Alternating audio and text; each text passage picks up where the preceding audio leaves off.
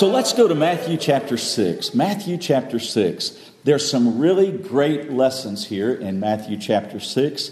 And the preacher that's delivering these messages is Jesus Christ. Now, unlike all other preachers, the message that Jesus Christ is 100% accurate all the time.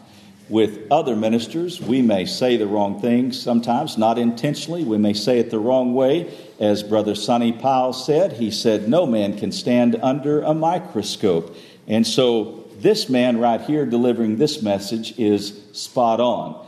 Elder Powell was traveling home with a couple uh, in the church in Lubbock, Texas, where I grew up, and they were uh, very uh, critical about the minister that delivered the message that day. And Brother Sonny told him, he said, You better watch out. The Lord may call your son to preach the gospel.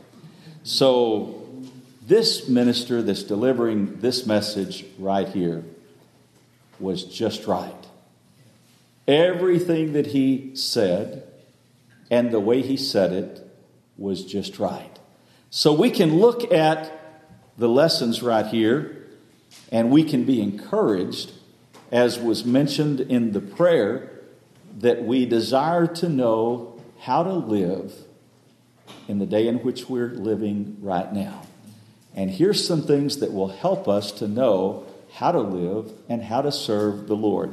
By the way, if you get an opportunity, go back and Google the Baptist Bible Hour today. It was a great message. If you didn't get an opportunity to hear it this morning on the radio, I encourage you to go back and listen to it.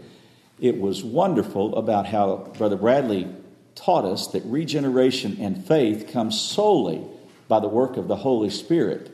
But then he emphasized how we add to that faith, and it was a really great message. So if you get a chance, listen to it. It would be a blessing to you. There's three areas that are mentioned right here in worship. Number one, the giving of alms. It's three areas that we can serve God. Number one is giving of alms. Number two is prayer. And number three is fasting.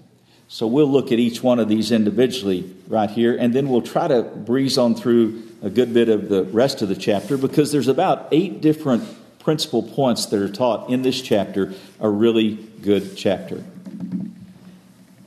He's referring to some of the old Jewish traditions that uh, had been uh, inherited, and he was addressing some of their thoughts about giving.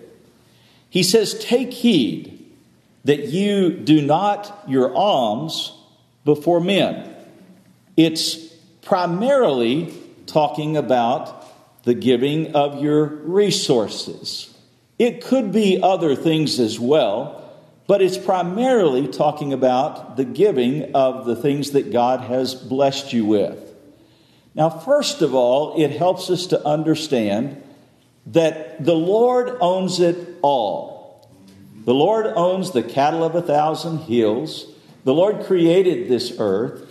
And first of all, it helps us to put it in the right perspective that everything we have, really, the Lord owns it. He owns title to it. And He just blesses us with a small portion in our life, and it's to be used to His glory. And here's what He says Take heed that you do not your alms before men, to be seen of them. He gives a, uh, a warning right here. He's not saying that it's uh, wrong to give alms. But what he's saying right here is that if you give alms, if you give of your resources, and you do it to be seen of men, then men are going to honor you for doing it, and all of a sudden, that's the blessing that you're going to get out of it. But your heavenly Father is not going to bless you for what you're doing if you're doing it to be seen of men. Now, it might surprise you that most primitive Baptist churches don't pass the plate. This is one of very few primitive Baptist churches that, that don't pass the plate, that, do, that does pass the plate. My grandmother, before she passed away, she had been a member of the Primitive Baptist Church 85 years. My grandmother, she, when she was 90 years old, she couldn't tell you the month that we were living in. She couldn't tell you the name of the country that we were in or the town that we were living in. But if you could get her to thinking about her baptism, which occurred 85 years before, she was able to relate to you on that because it was a special event, a special occasion for her. But the first time that my grandparents came to Mount Carmel uh, was maybe 10 or 12, 15 years before she passed away. The first time after I'd accepted the call and my grandparents came to Mount Carmel, my grandmother and my grandfather, we had an evening service, a Saturday night service, and on the way home, it was dead silence in the car. And I knew there was something that was bothering my grandmother. Now, usually she'd tell you. But this time I asked her, I said, Is, is there something going on or something wrong? And my grandmother spoke up and she said, I've been a member of the Primitive Baptist over 70 years, and I've never seen them pass a plate in a worship service. In the area that I grew up, that was not something that was common, the passing of the plate. So I began to study it and I began to research, and I realized that the passing of the plate is not against the scriptures. It's not the method in which you're giving, but it is the intent in which you give. In Texas, uh, in the area that I grew up in, in West Texas, there's a whole variety of the way that folks give. In uh, some areas, there's a box in the front and folks come up. When I went to the Philippines, there was a box in the front and people came up and donated in this box in the front, and that's how they did it. In other churches, at our home church, there was a box in the back. And as folks walk out the door, it's kind of like Columbia. They would put money in the box in the back. I visited some churches, and right after I was ordained, uh, uh, shortly after I was ordained, I went to a a, a camp meeting in central Texas, out in the sticks, out in the woods, and they had a unique method of doing the donations. They, their, uh, the way that they donated was they would take the money and fold it up really, really small, and then they would, as you go through the handshakes, they would stick it in your pocket. Well, I'd just been ordained and I worked at a clothing store at the time, and I was taught early on by uh, folks that, uh, that, that uh, construct suits that you don't ever clip the pockets right here because if you do and you start putting stuff in there, it's going to cause the suit to, to bag in the front. And so we were taught not to ever clip pockets. So I went to this church meeting. It was the first time I preached, and folks are coming through the handshake, and they had folded this money, and they're trying to stick it in my pocket, and it's sewn shut. And I realized that I needed to go home and clip my pockets. it's not necessarily the mode that you're giving, but it is the intent of the giving. That's why you don't go to primitive Baptist churches and see plaques on the pews or on the building that dedicate it to an individual. Because he says right here that there is a blessing in giving, there is a blessing that comes to you in giving, and that blessing comes from God, but it's very important in your intent in giving. Uh, the Jews had eight different ways of giving, uh, a variety of ways that they did it. And they would tie some of their righteousness to their giving. Our righteousness is as filthy rags. We can't, we can't pay for any of our sins. We can't purchase a better status in heaven with giving. But if we are faithful with what God has blessed us with, and we do it as unto the Lord, then God gets the honor and not us. And when God gets the honor, then God in turn blesses us for the obedience of fulfilling the command, and not only the command, but the opportunity in giving. So here he starts out right here. And, and, and you know, I, I, want to toss this in. This is really, uh, I think this is important as well. It doesn't necessarily solely have to do with the giving of funds. It certainly uh, is covered in this right here. But God may have blessed you with certain talents and abilities that you have that you can use to help other people. He's with the Lord right now, so it's okay for me to mention this in his, um, in his honor. But Elder Compton had a great desire to be used to uh, work on different church buildings in the area. Brother Compton worked at the old landmark church, didn't he? Put some restrooms on a building and, and worked on the building. He worked on the Manassas building. He worked on the Columbia building. Uh, he actually uh, built the, um, the, uh, the, the, the, the, shelves that are underneath the pews here at Mount Carmel. He and Sister Anna built the railing around Southampton and, and the pulpit, worked, uh, part of the pulpit at Southampton. So it's not only necessarily the resources that God's blessed you with, but it also could be the talents that God's blessed you with. We had a dear sister at our home church in Lubbock, and she was always ministering to other people, but she never brought attention to herself in doing it. If they needed a casserole, if they needed a dish, if they needed a ride to the doctor, she always was searching out to know what their needs were. And the only way that I'd found out is I would go visit them after the fact, and the people that she had ministered to would share with me the blessing that she was. She was of meager income, but she had a heart to serve and to minister. So here's what he says right here. He says, "Take heed." That means that means uh, listen up or or bring attention to. Take heed that you do not your alms before men to have them seen of them. Otherwise, you have no reward of your Father which is in heaven. Therefore, when thou doest thine alms, do not sound a trumpet before thee as hypocrites do in the synagogues and in the streets. Because he says, Verily, they have the glory, that they may have, the, have glory of men. Verily I say unto you, they have their reward. So, what he's saying right here is that if we do it, anything that we do, if we do it to get the attention, if we do it to get the glory, then all of a sudden we've received our glory and God is not going to bless us with his blessings. But look what he says right here. He says, They have their reward. But he said, When thou doest alms, let not thy left hand know what thy right hand doeth. That's, that's just saying that there, you use some discernment. Uh, and in the giving of alms, it's not something that attention is to be brought unto you. He says, When thou doest, let not thy left hand know what thy right hand doeth, that thine alms may be done in that may be in secret. And then here's what he says right here.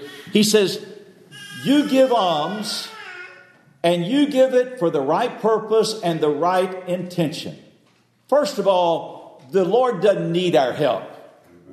Lord already owns it all. And it is a blessing to be able to be used of the Lord. And if you have special talents and abilities, and if you're a child of God, you do have talents and abilities that God has given. And the purpose of God giving you those talents and abilities is to use them to encourage and help other people. But he says right here if we do it, and we're doing it for the purpose of building a name for ourselves, he says, then all of a sudden you've received the glory for it.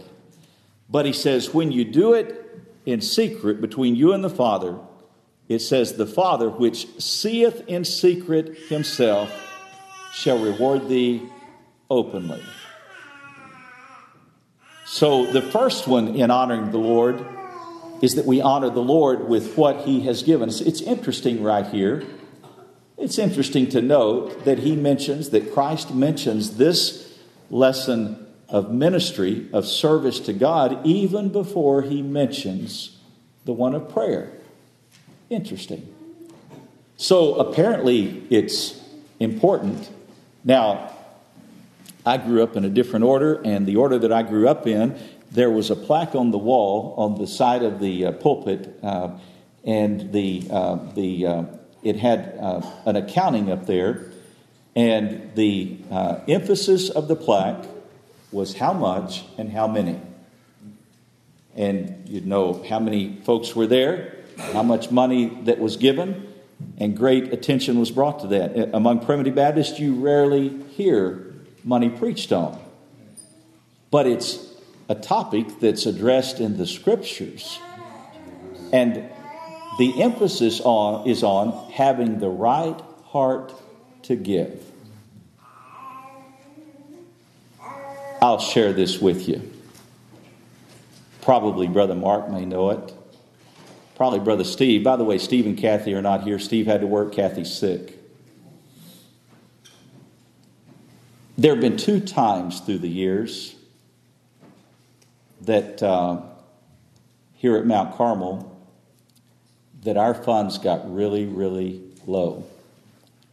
One time, Brother Jim Plummer was here, and I mean, really low. And we were to the point that we had all the bills paid, but it was it was pretty pretty low. And this was a number of years ago.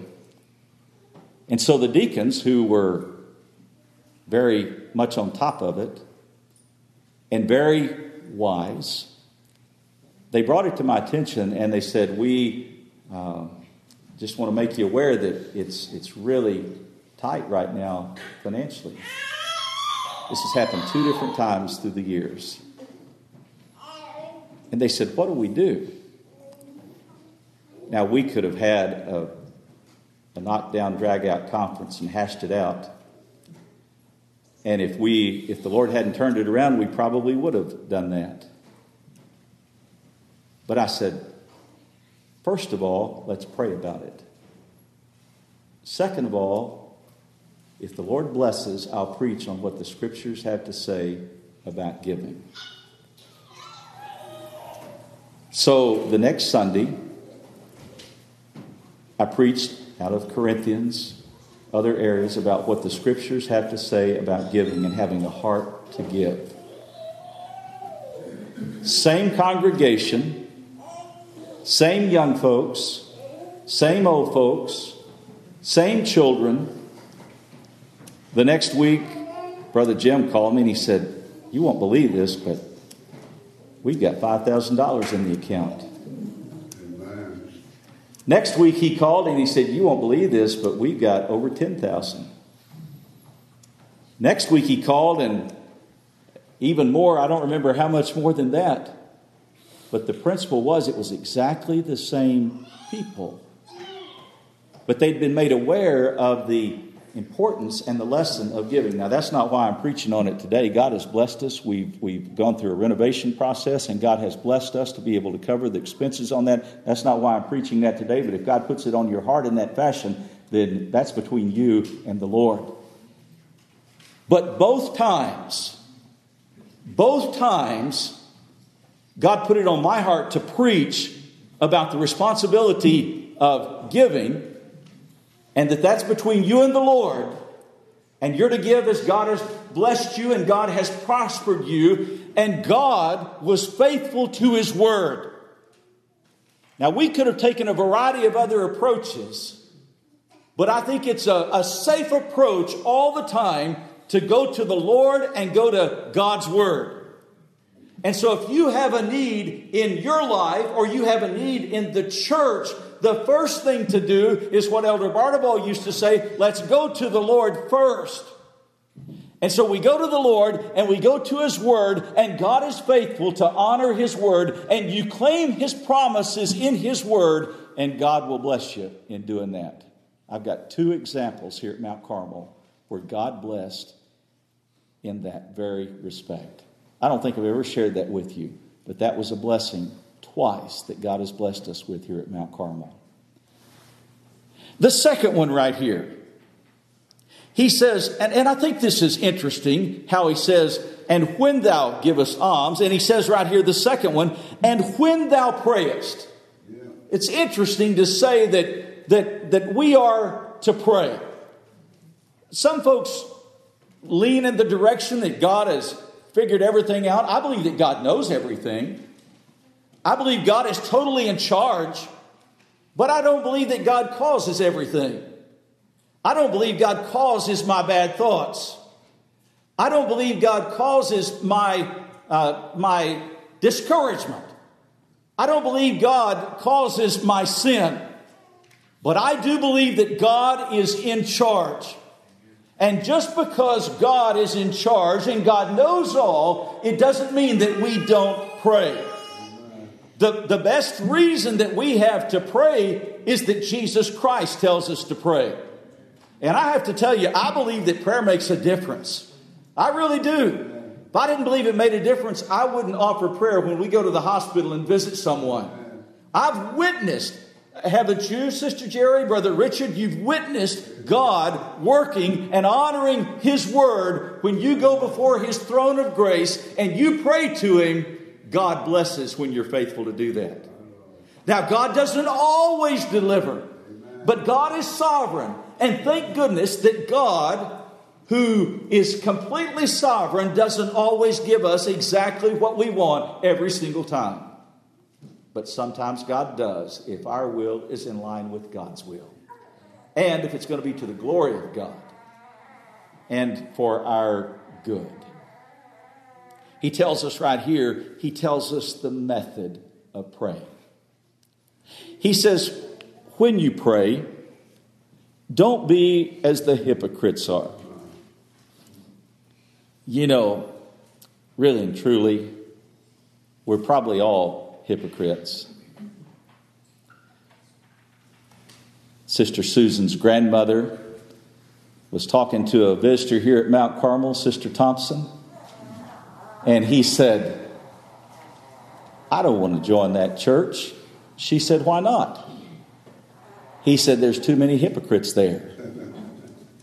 She said, Oh, come on, there's room for one more.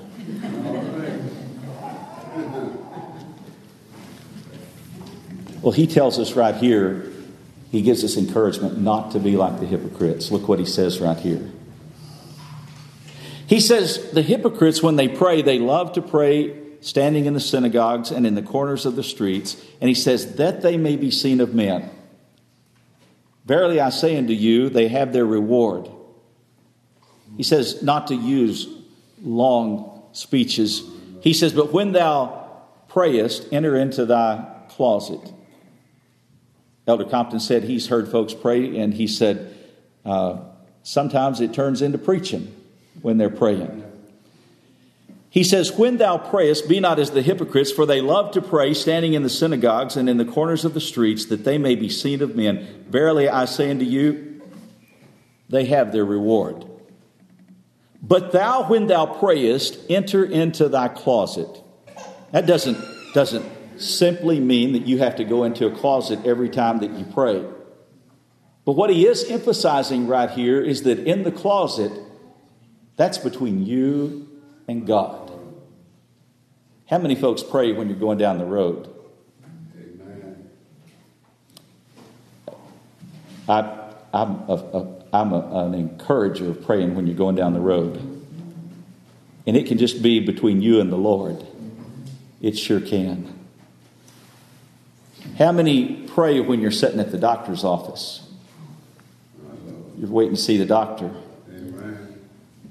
You don't know what the report's going to be, and you're praying.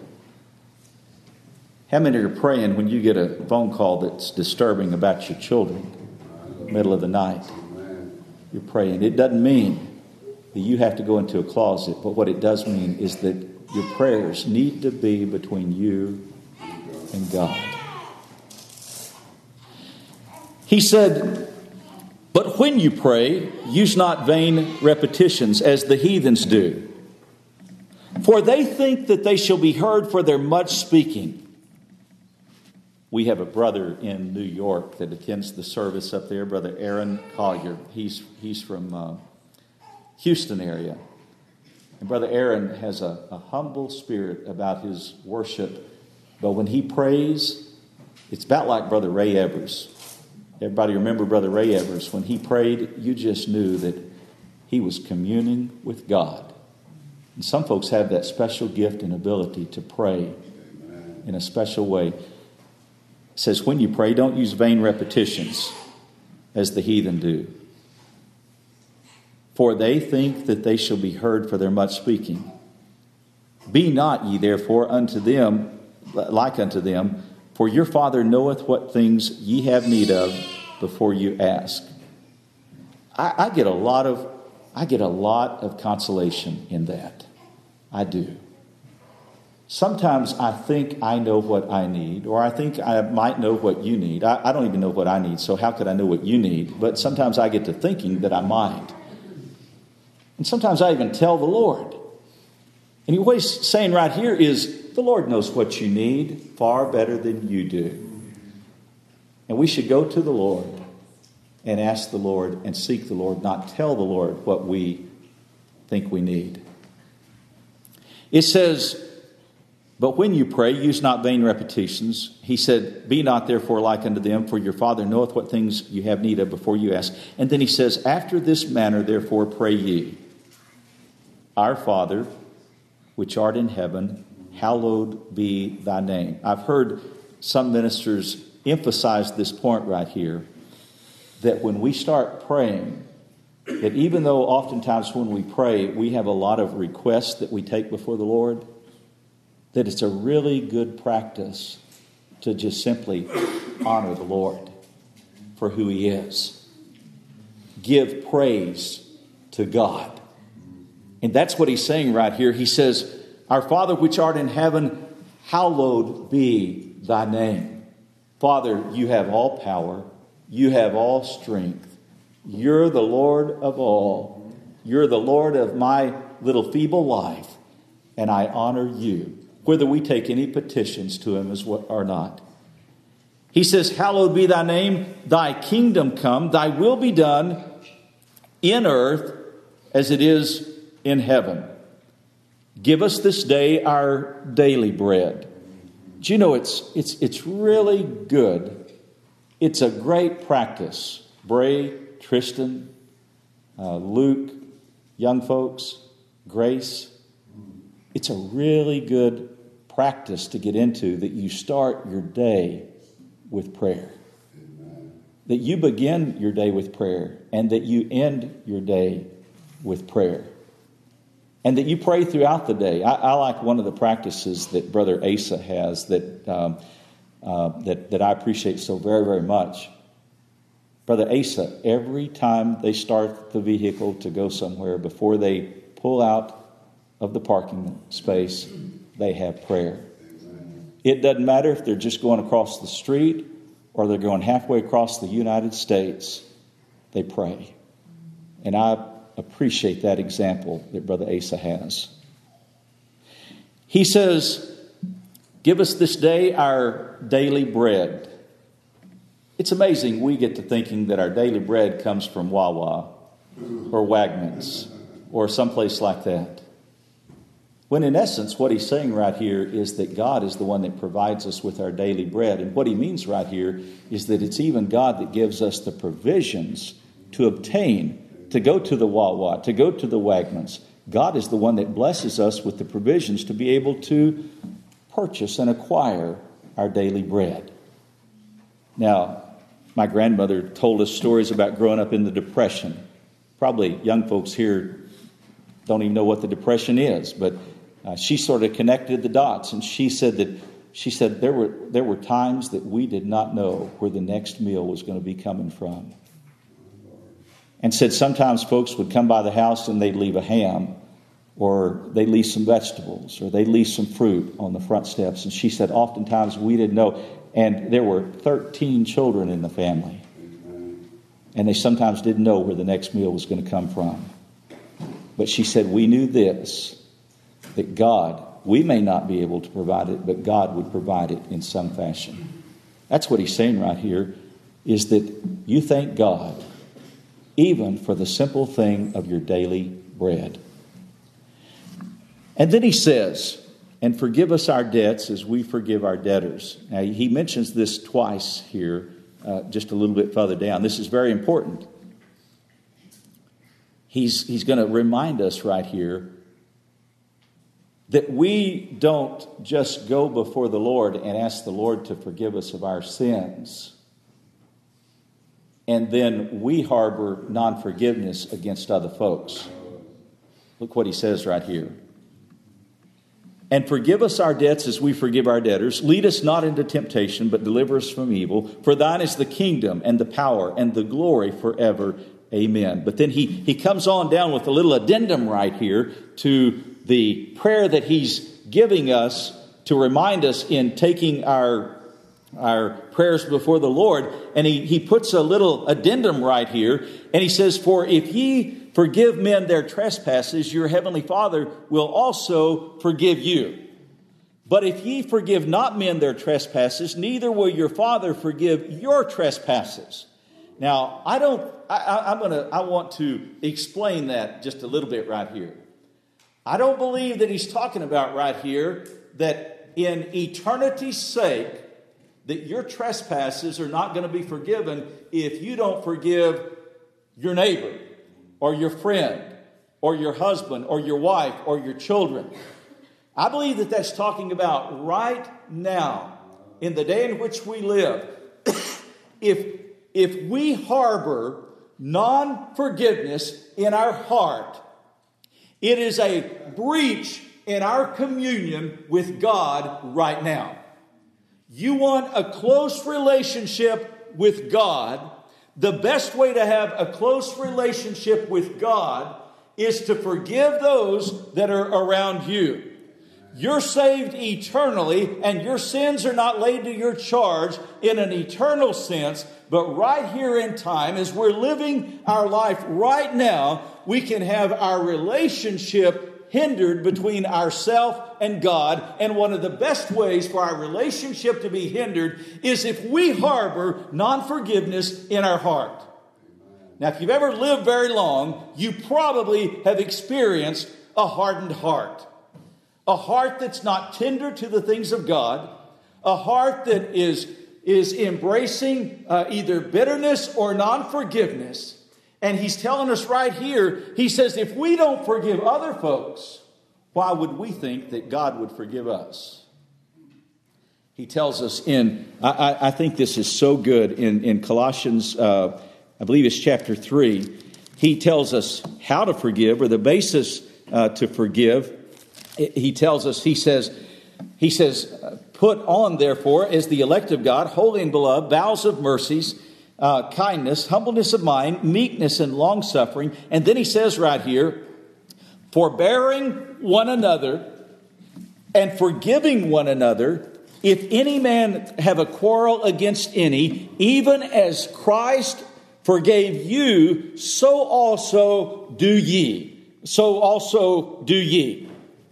He, he basically says right here, and, and if we really think about it, if we really process it in our mind, if we look at our life, if we look at the sinner that we are before a righteous and holy God, and we realize that in the grand scheme of things, we've been forgiven in a big way, then how in the world can we harbor non forgiveness against other folks when we compare it to how God has forgiven us? And I think that's the lesson that he's talking about right here. So he says, You pray to me. But he says, when you pray, you make sure that you've forgiven others that have wronged you before you come to the Lord and ask Him to forgive you. I'll tell you what, Brother Bradley helped me on this one about 15 years ago. I've mentioned this to you, but it was profound for me. It was. I began to harbor some bitterness. I don't know, 15, 20, it's a long time ago. But I, I, I, may not, I may not always be perfect on this, but I always remember it. I began to harbor some bitterness in my heart. And I could tell that that bitterness was affecting my preaching. It was affecting my studies. It was affecting my ministry. It was consuming me all over. And I went and got on a plane and I flew to Cincinnati. And I met with Brother Bradley and I said, I can tell that this is hindering my ministry. I said, How can I be helped in this? And I don't remember everything that he said. I don't expect you to remember everything I say.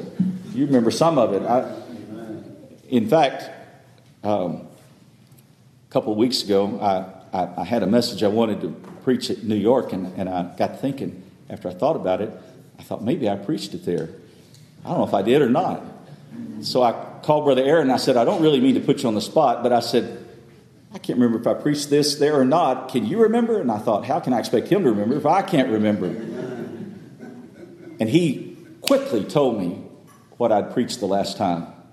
So then I felt at liberty to preach what the Lord I trusted put on my heart. But Brother Bradley told me this one thing. He told me a whole bunch of things, but he told me this one thing, and it, it, it found a lodging place in my heart.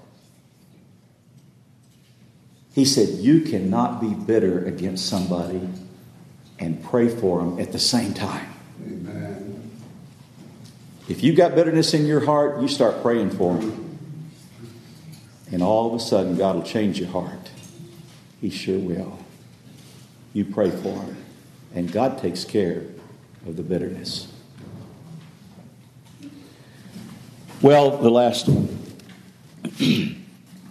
Again, he says, don't be as the hypocrites. In the area that I grew up,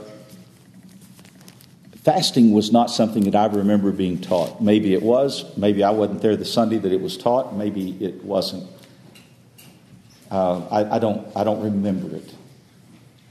Years later, I found I knew that the fasting was in the Old Testament, but I didn't realize that it was in the New Testament. And years later, I found that Fasting was not only emphasized in the Old Testament as a worship, but it's also in the New Testament as well, and it's to be practiced and exercised. I had a fellow that I worked with, and, and he had just discovered fasting, and this was years ago 25, 30 years ago. And he decided to, to fast, and I don't know if he'd read this portion right here. We worked together. And every hour he'd walk by and he'd say, Well, it's been four hours now. Next one, it's been five hours. It's been six hours. Well, right here it tells us how to have the mindset to fast. He says, Moreover, when you fast. This is New Testament right here. He doesn't even say if you fast, but he says when you fast.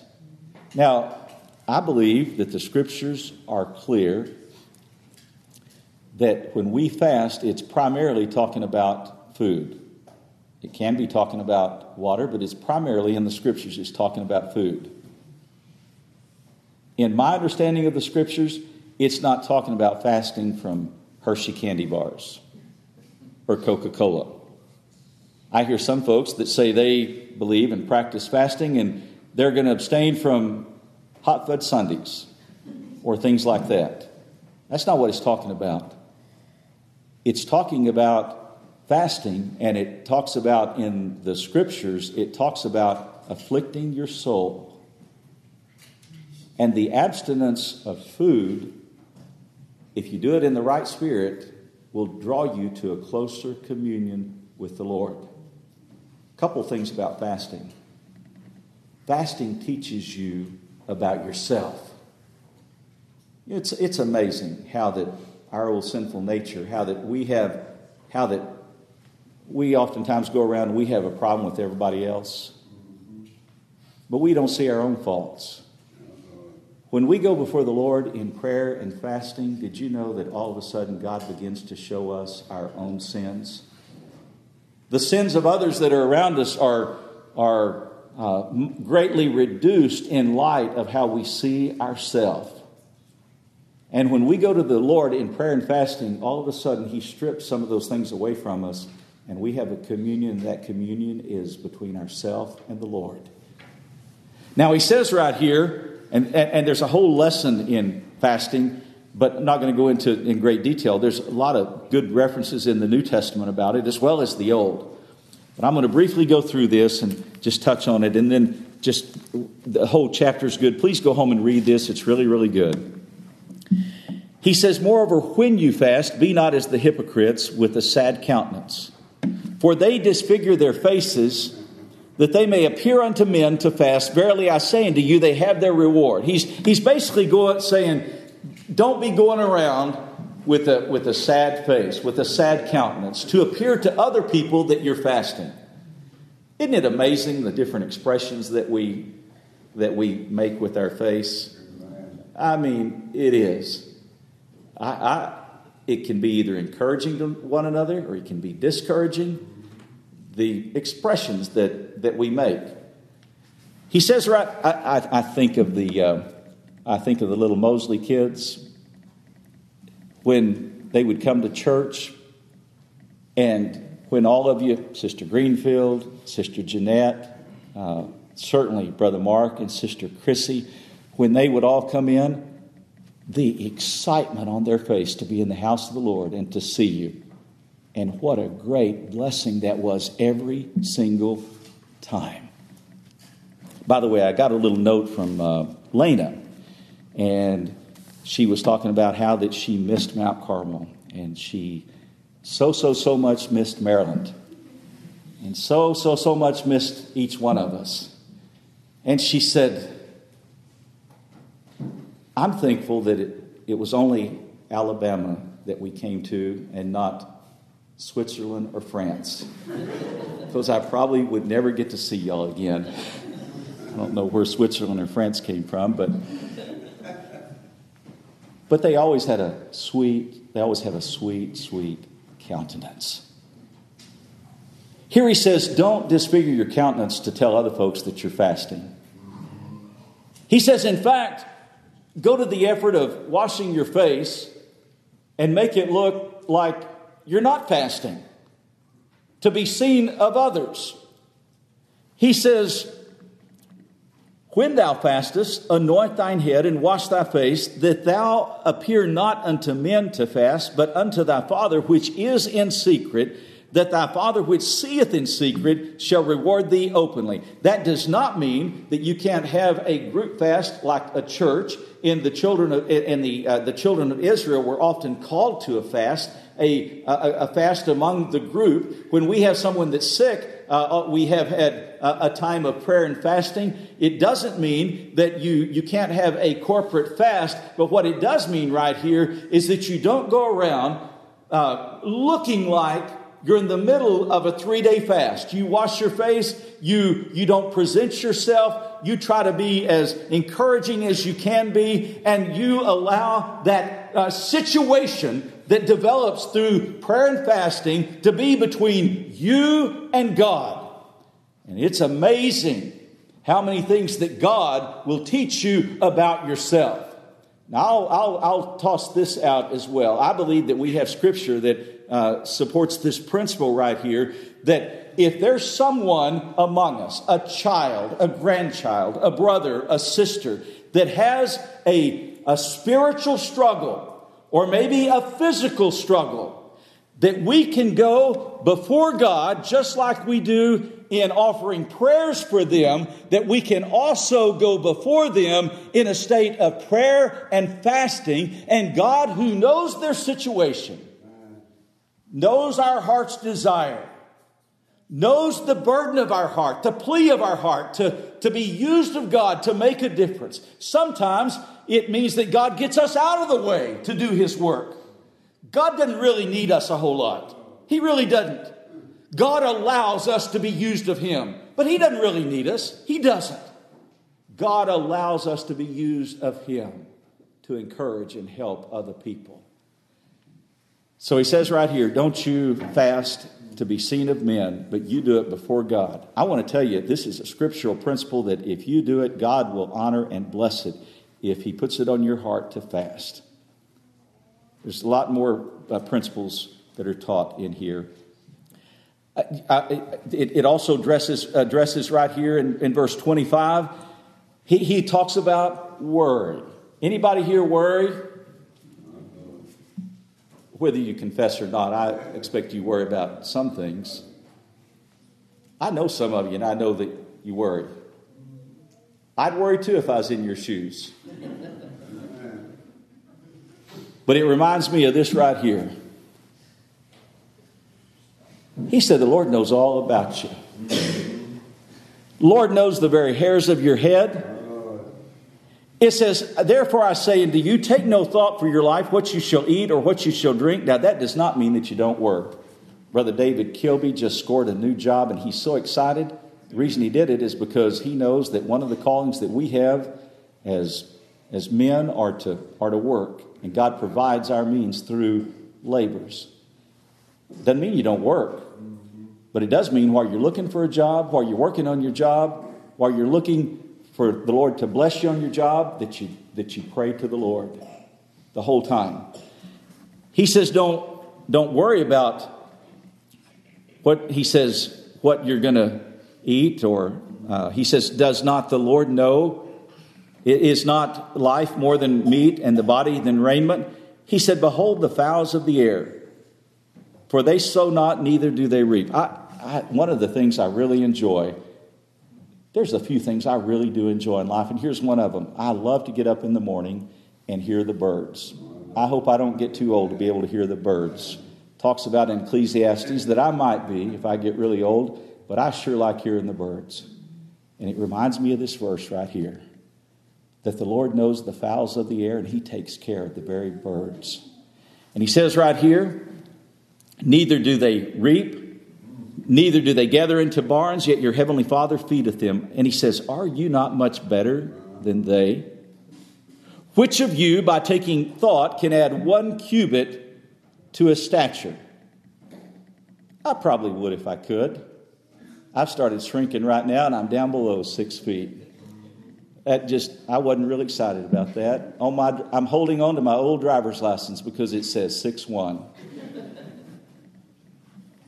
If I could add some stature, I probably would. He says, You can't, which of you can, by taking thought, add one cubit to a stature? Why take ye thought for raiment? Consider the lilies of the field. He mentions the birds, now the lilies. He said, How they grow, they toil not, neither do they spin. And yet I say unto you that even Solomon in all of his glory was not arrayed like one of these. Wherefore, if God so clothed the grass of the field, which is today and tomorrow is cast into the oven, shall he not much more clothe you, O ye of little faith? Therefore, take no thought for what you shall eat or what you shall drink, or wherewithal shall we be clothed. He says on down in verse 32, he says, For your Father knows the things that you have need of.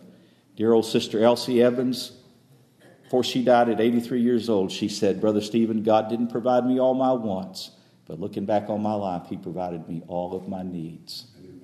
God knows your needs.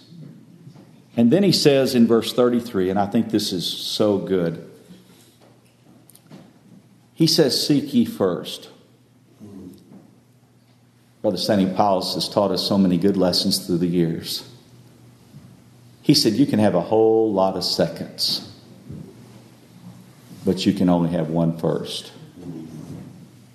And just so that we're not confused on what we're to seek first in our life, he tells us right here. He doesn't say, if we feel like it, we seek it first. If we're in the right mood, we seek it first. If everything lines up all right, if our week has gone well, then we seek it first. He says right here, after giving us the lesson of all these areas of ministry, he says, But seek ye first the kingdom of God and his righteousness, and all these things shall be added unto you. I, I believe he just simply says to us right here that if we make it a priority in our life, not build the church around our life, but build our life around the church. If we seek Him first, we shouldn't just have the church as an add on to our life. We shouldn't just have the Bible as something that we read when we have a crisis in our life. We shouldn't just sing the songs of Zion if we can get there a few minutes before we have the change of service, but it ought to be something that we meditate on, that we think on throughout the week. You've got souped up phones. You can listen to a lot of stuff one of the greatest things you can listen to is the good old gospel hymns. Look up some of those good apps of hymn time and hymn singing, and it will be a blessing to you. I don't know about you, but I, I, I know a little bit about you, but I know a lot about myself. I, my mind can be in the wrong direction, and I can hear a hymn, a good old song, and all of a sudden my mind gets in the right direction. Brother Compton would refer to it like this. He'd say, Sometimes my mind gets out of gear. Well, sometimes my mind gets out of gear, and one of the best things to get it back in gear, to get it back in sync, is to listen to some good old gospel singing, or to read some of God's word, or to go before the Lord and, and talk to Him in prayer, or to fellowship with the brothers and sisters in Christ, and it helps get my mind back in the right direction. You see, I got a problem. My mind doesn't stay always in the right direction. My mind gets discouraged. My mind goes in different directions. And the best way for me to keep it in the right direction is to read God's Word, is to hear His hymns, is to fellowship with the saints, is to not forsake the assembling of the saints, but to be in the house of the Lord. And that's why He says right here, we're to seek first, because He knows that we all, if we're honest, we all had those struggles and those problems. So seek Him first in your life. You know what? Looking back over my life, I've got a few things that I regret. Some of them I'd tell you, and some of them I probably wouldn't. I'm sure that some of you regret some things. But did you know what? I've never regretted serving the Lord. I've never regretted seeking the Lord first. I've never regretted trying to be at the house of the Lord and, and be there when the first hymn is sung. I've never regretted fellowshipping with the saints of God. A lot of regrets that we might have in our life, but you'll never regret seeking the Lord first. May God bless you.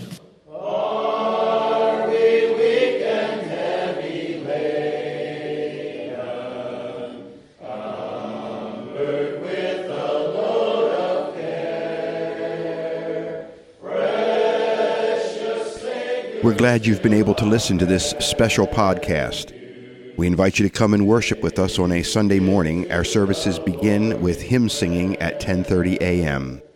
Mount Carmel Primitive Baptist Church is located at 1707 Churchville Road in Bel Air, Maryland. If you've enjoyed this message, we invite you to subscribe to our podcast in iTunes or in your favorite podcast application.